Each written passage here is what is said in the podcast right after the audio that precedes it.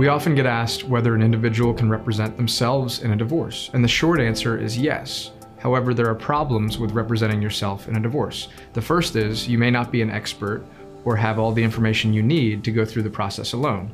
The second and perhaps bigger problem is if you make decisions emotionally or too quickly, it can backfire and have long-term ramifications that you'll regret.